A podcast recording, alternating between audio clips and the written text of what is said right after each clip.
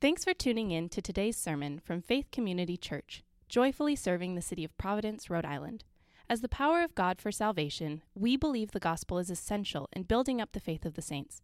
We pray this proclamation of the word will enlighten both your hearts and minds. So, John chapter 4, we're going to be in verses 27. We're going to work our way down to verse 42.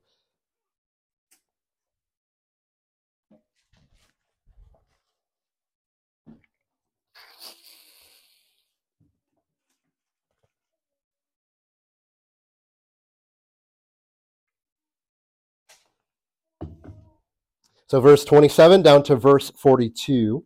And before we read, does anybody, anyone familiar with the Mars Candy Company? What kind of candy bars are they famous for? Anybody? Any, any thoughts? M and M's. Anything else? Mars Bar. Yes. Milky Way. Anything else? Ah, uh, I don't. I don't think that's Kit Kat. What was that, Don? Yeah, chocolate is weird. Hershey? What? No, Kit Kats are excellent. Excellent choice. Oh, if you haven't had a fast break, seriously, after service, buy a fast break.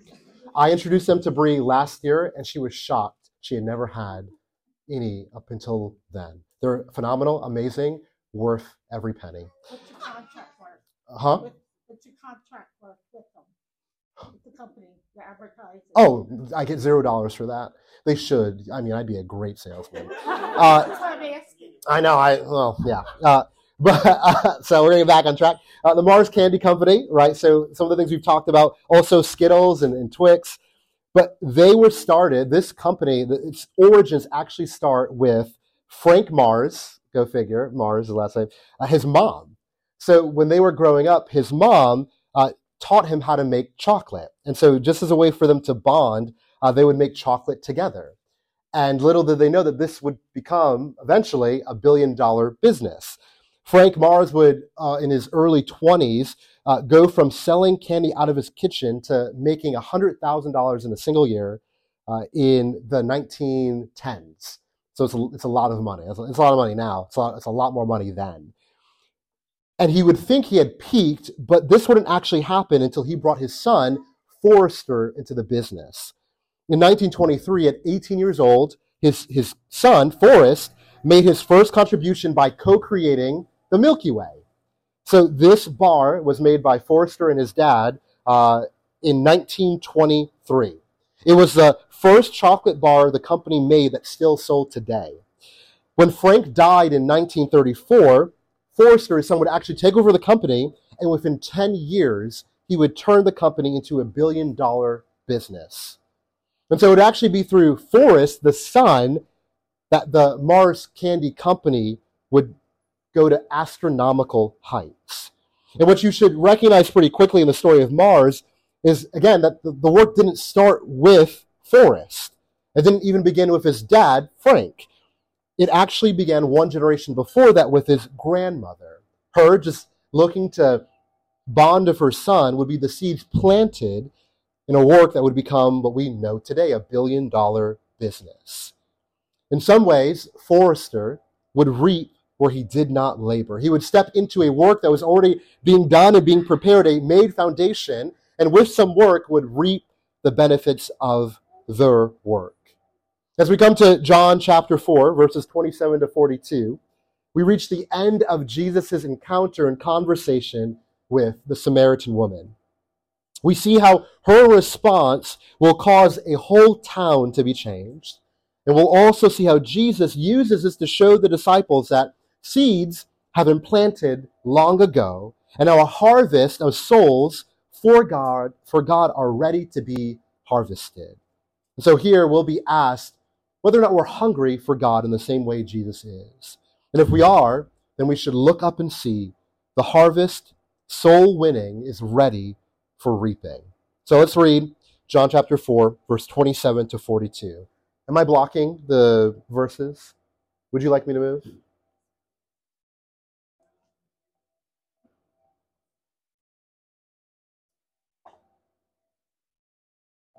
move?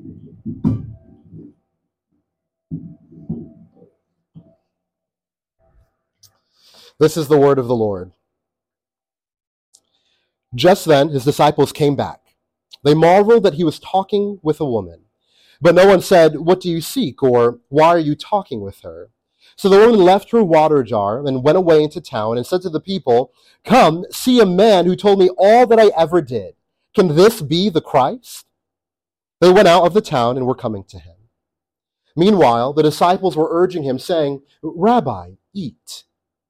But he said to them, I have food to eat that you do not know about. So the disciples said to one another, Has anyone brought him something to eat?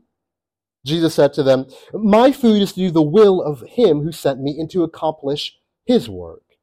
Do you not say, There are yet four months and comes the harvest? Look, I tell you, lift up your eyes and see that the fields are white for harvest. Already the one who reaps is receiving wages and gathering fruit for eternal life, so that sower and reaper may rejoice together. For here the saying holds true one sows and another reaps. I sent you to reap that for which you did not labor. Others have labored, and you have entered into their labor.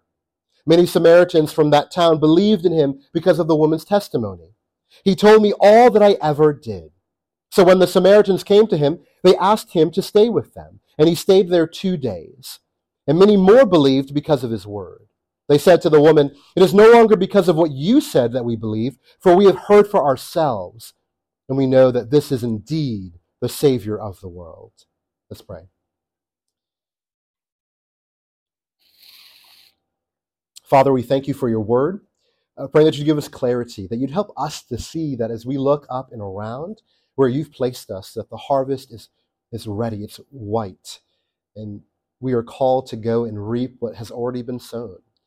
And so we pray that you'd help us to see that, to have an urgency and a humility because of it. Uh, we pray that in the preaching of your word, I would decrease, that Christ would increase. In your name we pray. Amen. If you've ever done a riddle room, you'll know that the best feeling, and there's one in Warwick, I don't know if you guys have done that one, but you'll know that the best feeling actually comes only after the struggle. And so you, you're placed in a room with a single clue, and you have to, with that clue, examine the pieces put together in that room and figure out what it means. You have to solve it.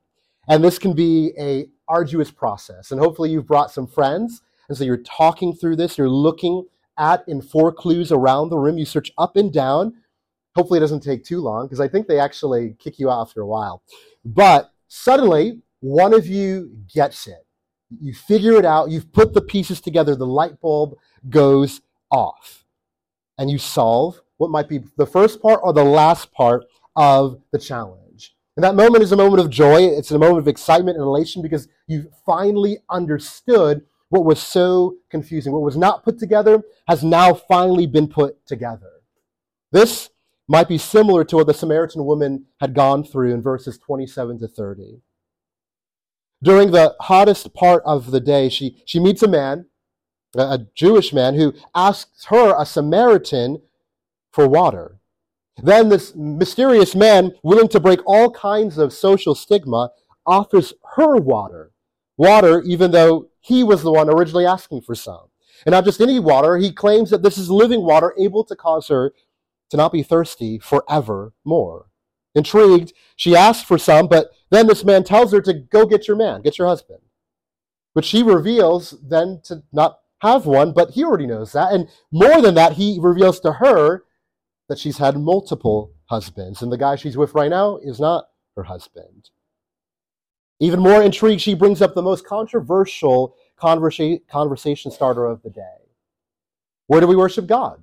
On the Samaritan mountain or the Jewish temple? And to her surprise, Jesus' answer is no. Because there is a time coming that is now that worshiping God won't be about where you go, but who you know Jesus, the Messiah.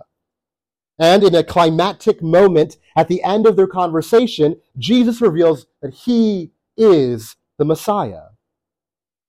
He does this to an unnamed enemy of the Jew, that he is the Savior that even the Samaritans are waiting for. The light bulb goes off. She sees what she couldn't see or hear up until that very moment. So, what does she do? Well, as we get to verse 27, we get to a commercial break. We read that just then his disciples came back. They marveled that he was talking with a woman, but no one said, What do you seek? Or why are you talking with her? Just as Jesus reveals himself to the woman, the disciples show up, having gotten back from town uh, after grocery shopping. Then, probably assuming Jesus is just, you know, resting, chilling. Instead, to their shock, he's talking with a woman. And a Samaritan woman at that. And though they don't say it out loud, John lets us know exactly what they're thinking. What do you seek? Directed at the woman. What do you want? Why are you talking to Jesus? And why are you talking with her? Directed perhaps at Jesus. Jesus, why would you be talking to a, a woman and a Samaritan woman? Again, this is written in a time where some thought for a rabbi to talk that much of a woman, even his own wife, was at best a waste of time and at worst a diversion from studying the Torah. So you can imagine how they would have seen Jesus talking to a mixed race Samaritan who's worshiping Yahweh the wrong way. Their thoughts reveal to us, yes, what they think, but also that they are blind to who Jesus is and what he came for. They ask, What does she seek? because they assume ulterior motives, not recognizing that it's actually God who ordained this meeting to happen.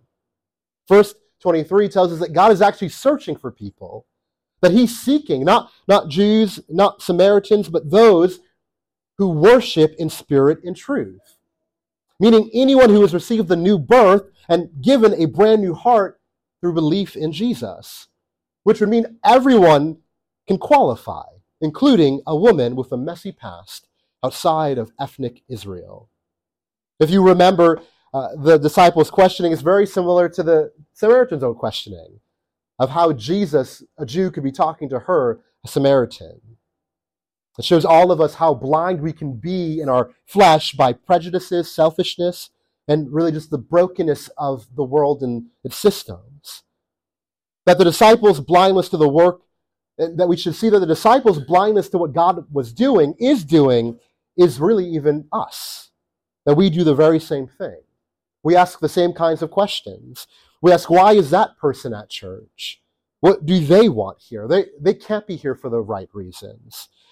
We shouldn't waste our time on those people. They're a lost cause. We fail to see the value that God has put on people, put on souls that He created, and how He might be bringing them to find the living water. Become a true worshiper who lives the quality of eternal life in its fullness. In the church I grew up in, uh, when I was doing youth ministry there, uh, there was one Sunday where uh, a, a teen had come to church really for the first time and one of the sisters, the older sisters of the church, was appalled. She was really, really upset. And the reason why was because he was wearing a hat. And you think that's funny, but in the church I grew up in, that was actually a big deal with some of our older saints. It was seen as a sign of disrespect, and you understand why.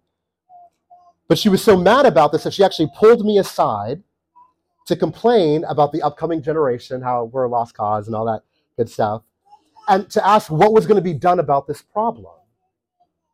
Now, there could be truth to what she's saying. There, there really could be. There could be a, a sense of respecting the place we're in and all those things that could be true, but this is still devastating because there's a point being missed that I, I think in different ways we all can. That this young man, this, this guy, decided of his own volition to come to church to engage with Jesus. And if that's not enough to move us, then there might be something wrong with us, the way we're viewing what church and what coming to God should look and be like. That we should understand on a deeper level that God is not searching for PhDs, for cleaned up people, for mild mannered people, not even just messy people for messy people's sake. That God is searching for those to worship in spirit and truth. That's only something that happens through the Spirit. So there's nothing that you bring to the table or do not bring to the table that qualifies or disqualifies you from coming to the table. It is God who brings you to the table. Anyone and everyone can come. And so we should be eager anytime we see the work of God happening in somebody's life. That our prayer should be that we should see with the eyes of Jesus, that our human instinct and evaluations of people would diminish, that that would grow, fall, fade into the background. That instead we would see people who are thirsty for living water, hungry for the food God can provide in Himself, so that we can bring them to the source. We come back to the Samaritan woman in verse 28. So the woman left her water jar and went away to, into town and said to the people, Come, see a man who told me all that I ever did. Can this be the Christ? They went out of the town and were coming to him. The woman at the revelation, Jesus has brought leaves without accomplishing the one thing she came for water. More than that, she leaves her water jar behind. Maybe this is a picture of that, that she's discovered something better living water.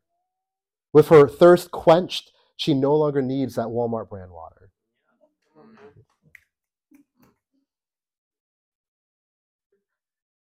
She goes back to town and she calls out to her neighbors. And don't let it miss you that, that she is going back to the town with the same people she came to the well at the hottest point of day to avoid. She's going to those people and she says, Come, see a man who told me all that I ever did. Now, we read the passage. Jesus didn't tell her all that she did, but I think what that's meant to communicate is the impact of Jesus' words and revelation. And so, just like that, we've met our first Gentile woman evangelist. That this woman has encountered the revealed God in the flesh, Jesus, even if she doesn't know all that that means, she knows this he is the promised Savior, the Messiah. And when you meet the promised Savior, Jesus, you cannot leave unaffected, unmoved. No, instead, you leave contagious. You leave wanting to spread, in a good way, what you've encountered. She says, Come. It's an invitation for everyone to see and bear witness to what she has come to realize and see the Messiah, the Christ that she has heard about and read about, this might be, no, this is him. Her question, can this be the Christ, really is an invitation for people to come and see what she's come to believe. I think sometimes the, the, the, the best evangelists are new Christians, new believers. Because despite not knowing everything we might know as we've walked with the Lord in this life, all the things that we've perhaps memorized or engaged with in theological thought, they have maybe the most important thing in the forefront of their mind. Jesus, Jesus is the Savior of the world. Jesus died for me on the cross for my sins that I could have eternal life. See a man who told me all that I ever did. That's it. That's all she says. It's all she says a simple, He saw me for who I was. You got to see Him. I think as we walk with the Lord longer and longer, we kind of lose the simplicity to our faith. We get jaded, we lose that fire and passion, we become more concerned about making sure we have all the right arguments or know enough about someone else's faith before we engage with them. Or we're worried that it'll be too awkward or, or embarrassing. And so we request God provide all the right parameters before we approach somebody, all the right conditions for evangelism. But when you first become a Christian, in some ways, the most important part is what's most apparent that Jesus is Savior and Lord. He is our hope, and others need to know that. That He has changed us in forever kind of ways that demand we share and point others to Him. Are we unmoved by the work of Jesus? Does who he is, what he did, what he's doing excite us? If it doesn't, let's pray that that would change, that God would help our affections change, that he would give us an excitement and a passion and a desire to share what we've received eternal life, living water. That God would remind us of our first love that we would have, again, that light bulb moment, that moment of coming to faith, that God would help you remember it. That Jesus is Savior and Lord. Meanwhile, look at verse 31. John brings us away from our evangelist, the Samaritan woman, and brings us back to Jesus and his disciples, where we'll see that the harvest is ready. So, verses 31 to 38, the harvest is ready. Meanwhile, the disciples were urging him, saying, Rabbi, eat. But he said to them, I have food to eat that you do not know about. So the disciples said to one another, Has anyone brought him something to eat? If you remember at the beginning of this chapter, we met a tired Jesus, weary, hungry, thirsty.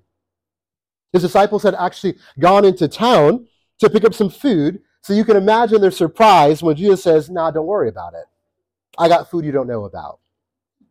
I'd be like, Well, then why'd you send us to town? The disciples were, I think, rightly confused. They had left to get food for Jesus, and so they come back and hear him say this and miss what is maybe obvious to us that these words have spiritual meaning to them. That Jesus' words often carry, as we've seen through the Gospel of John, spiritual meaning, not simply physical. And so we shouldn't be too hard on the disciples in their own confusion now, having been there for the conversation with the Samaritan woman, and there are just times, honestly, that Jesus intentionally speaks in a way that may not be easily understood immediately because he's looking to make a point. And we see that in verse 34. Jesus said to them, My food is to do the will of him who sent me and to accomplish his work. And so he's doing it again. In his dismissal of physical food, the disciples have brought, he points them to a greater truth, a, a greater need, food that sustains in a way no earthly meal, Chick fil A, cannot do. And that's good. That's good. Jesus is using what is basic nourishment for us to convey something even more basic and nourishing for us to do the will of Him who sent me and to accomplish His work. Jesus is hungry, but he's hungry for the work of God, to know it and to accomplish it. Jesus is living out the words found in Job 23 12. I have not departed from the commandment of his lips. I have treasured the words of his mouth more than my portion of food. Again, it's important to see as you read the Gospels and recognize Jesus is both fully man and fully God, but he is showing us here that he walked perfectly as a human being, living for the sustaining nourishment of the Father. He knew the truth found in Deuteronomy 8:3 that God had to test and demonstrate through Israel, but he knew it that man does not live by bread alone, but man lives by every word that comes from the mouth of the Lord. That our most basic nourishment, our most basic need doesn't come from the eggs we had for breakfast, the bacon, but God Himself. Jesus is supplied more greatly by walking in the will of God than He is any food that His disciples have brought.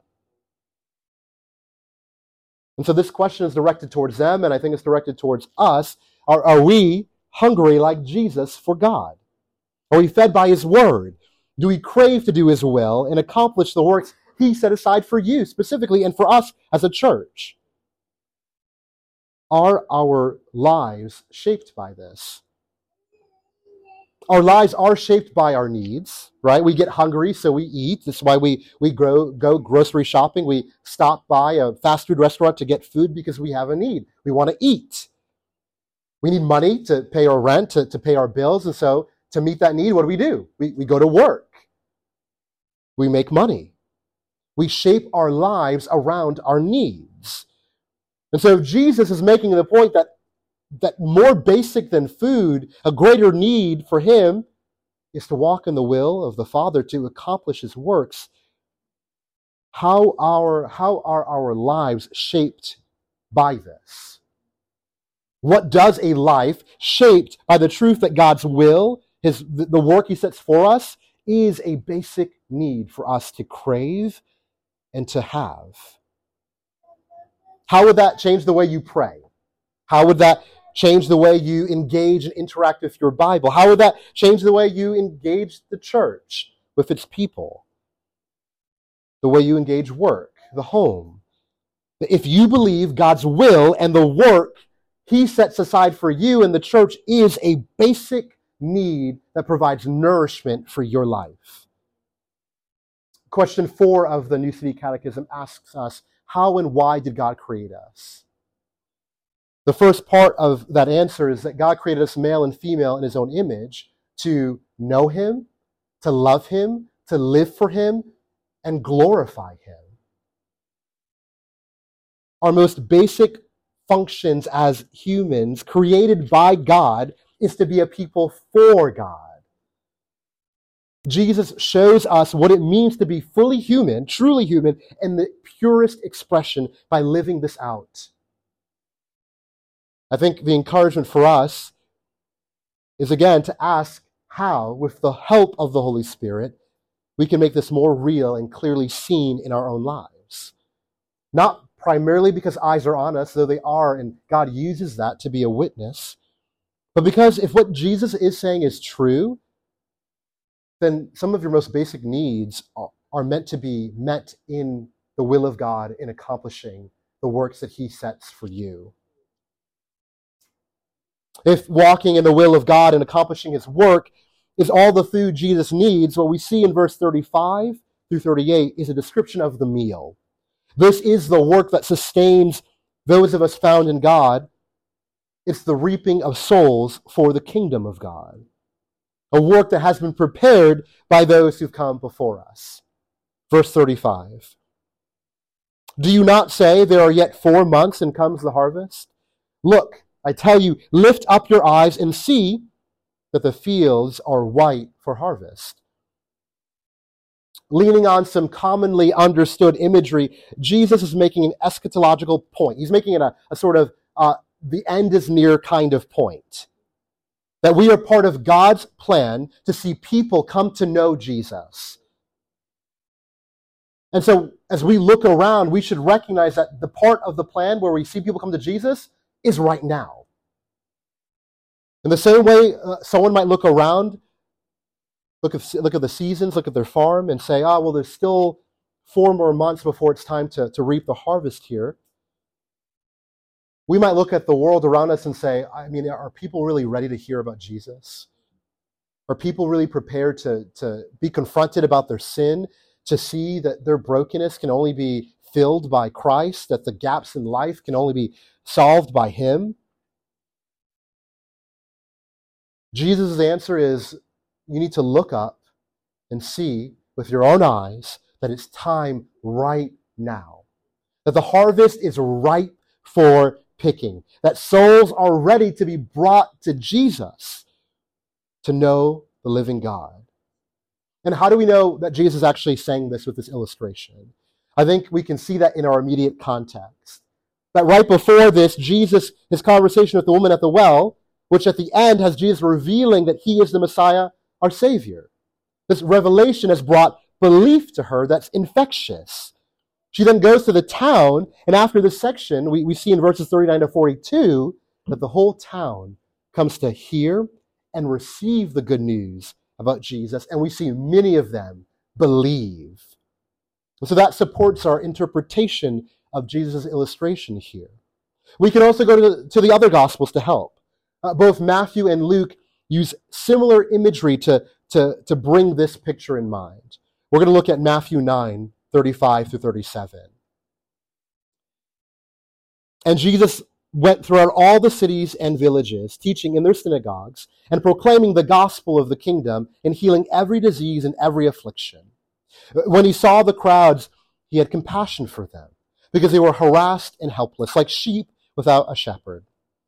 Then he said to his disciples, The harvest is plentiful, but the laborers are few. Therefore, pray earnestly to the Lord of the harvest to send out laborers into his harvest. So here we're told that the harvest is plenty, that there are many longing, in need of the good news that Jesus brings, that the problem isn't that there isn't enough work to do. This isn't union work. We need more laborers because we're actually dealing with a staff shortage.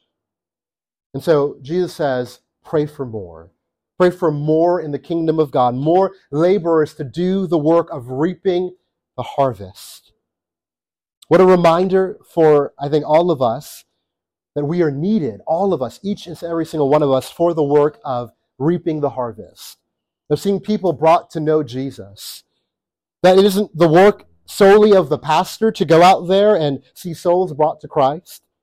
It isn't only the work of those gifted or spiritual in the church who are called to work the fields. No, every single one of us are called to do the work. All of us are called to reap the harvest. Jesus' word should encourage us even as we hear and read of a declining church in America, a declining church in the West at large. Because if what Jesus is saying is true, despite what the numbers are saying, there are many people in our neighborhood, even, who are waiting to hear the gospel, who God has prepared to receive the good news of Jesus. And the question is do we see them? Are we looking up and looking around to see these people? Jesus wants us to do that, not with eyes like the disciples, marked with suspicion and confusion, but eyes like Christ that sees image bearers who need to be brought to living water. That we need to recognize that the fields are not only here either in our neighborhood, that we can look again around our workplaces, at our coworkers, that as parents we can look at our home, at our children.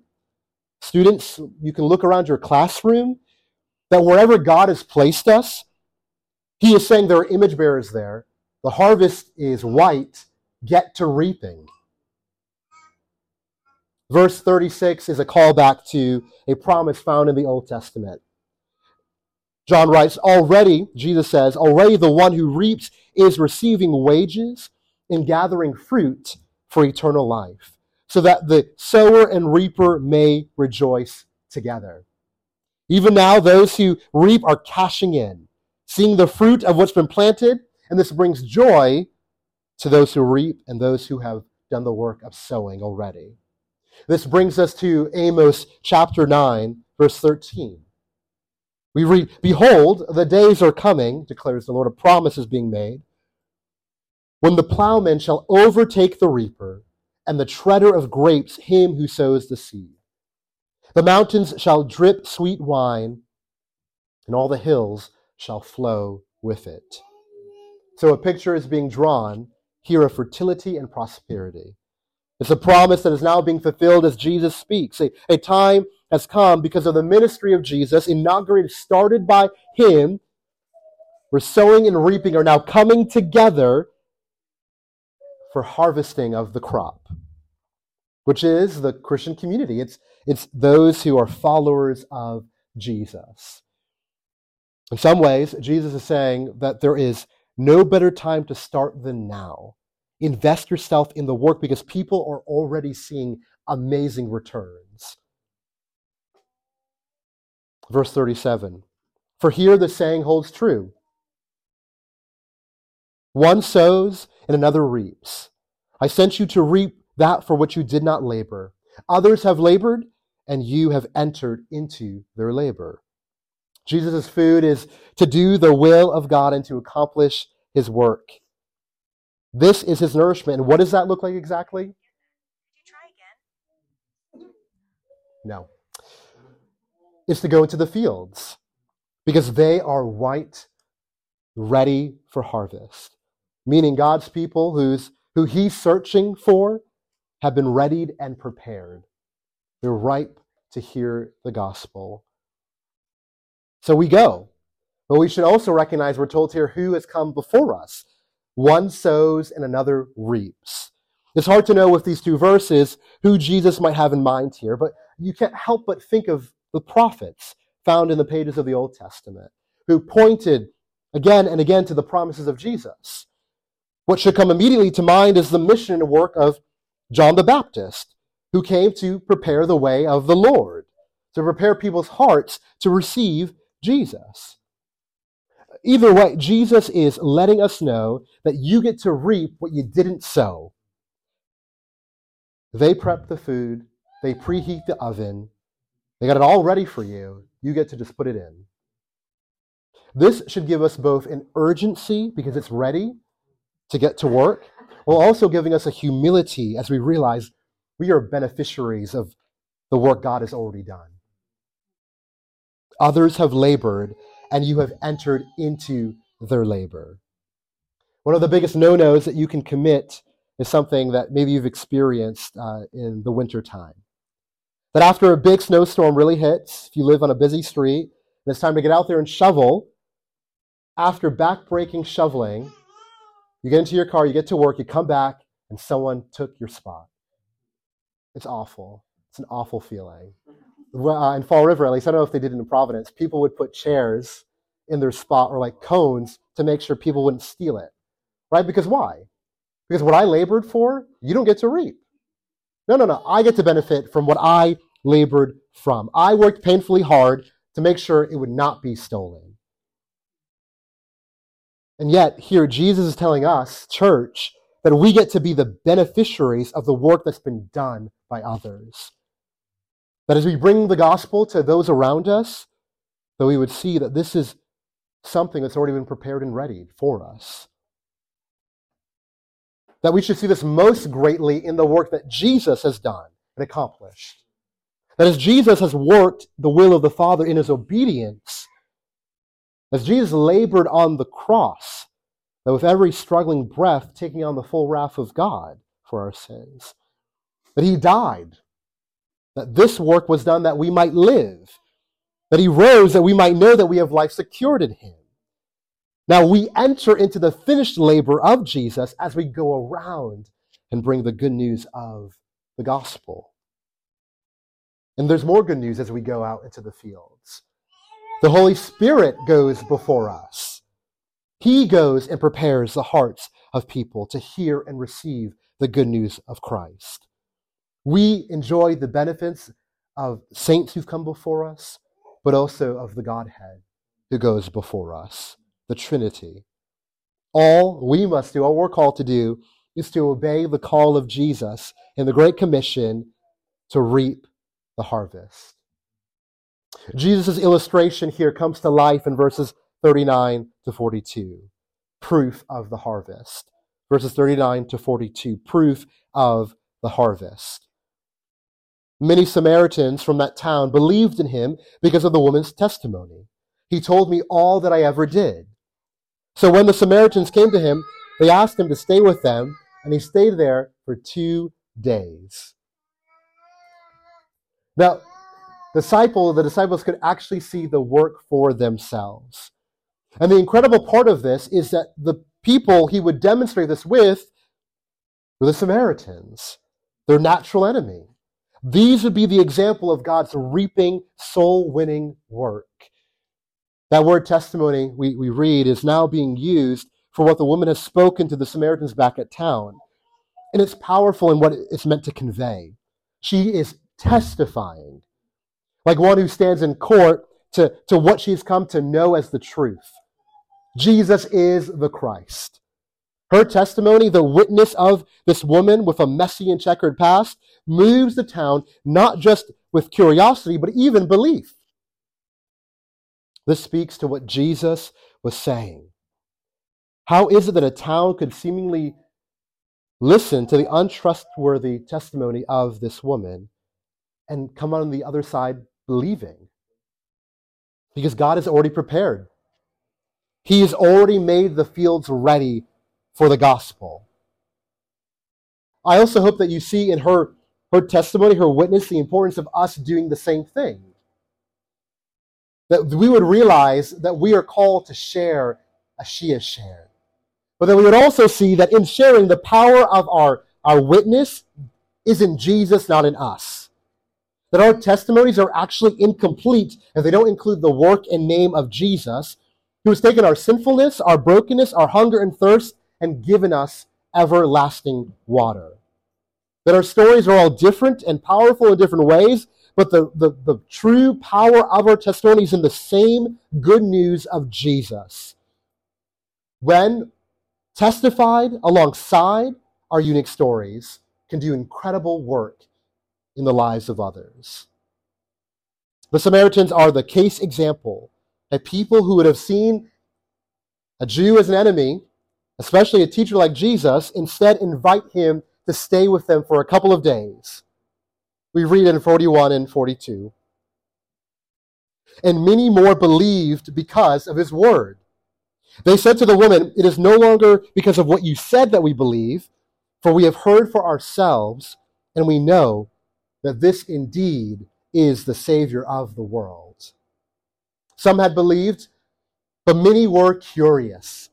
And in hearing the words of Jesus for themselves, many more we read believe because they have seen for themselves that Jesus is indeed the Savior of the world.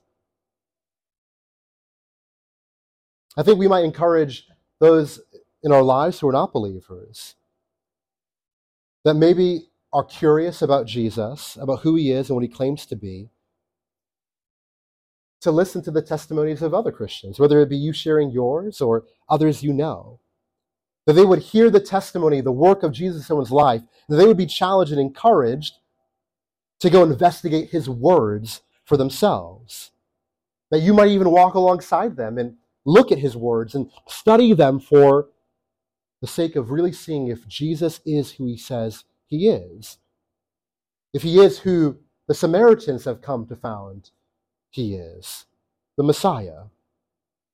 The final words of this section make a powerful statement.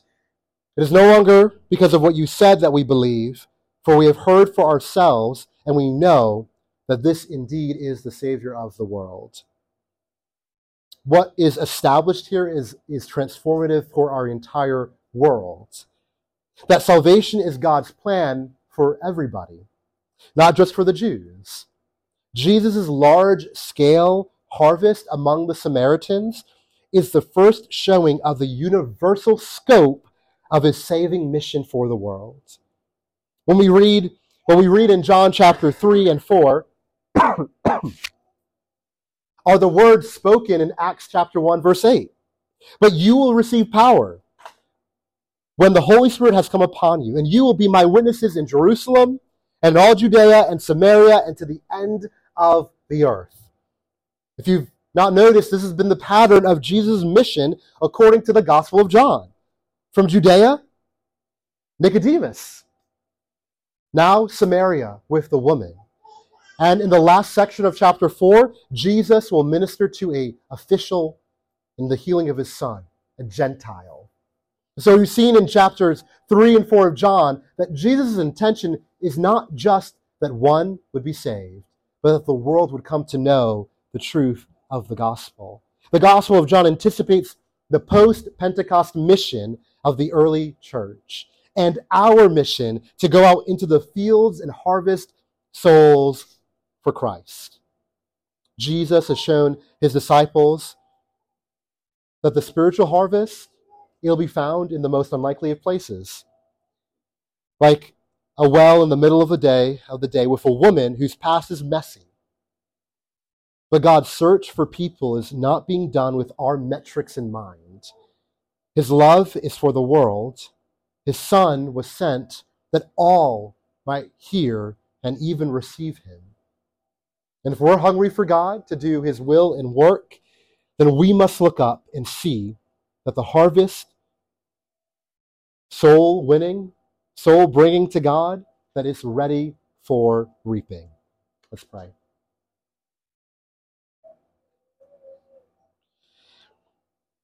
Father, we thank you for your word. We thank you for John chapter 4, verses 27 to 42, for this incredible moment where Jesus shows us that his plans of salvation are not limited to a people group, but all groups, all peoples, that all are to be given an opportunity to hear and receive the gospel, and that this great and good work has been prepared and readied for us.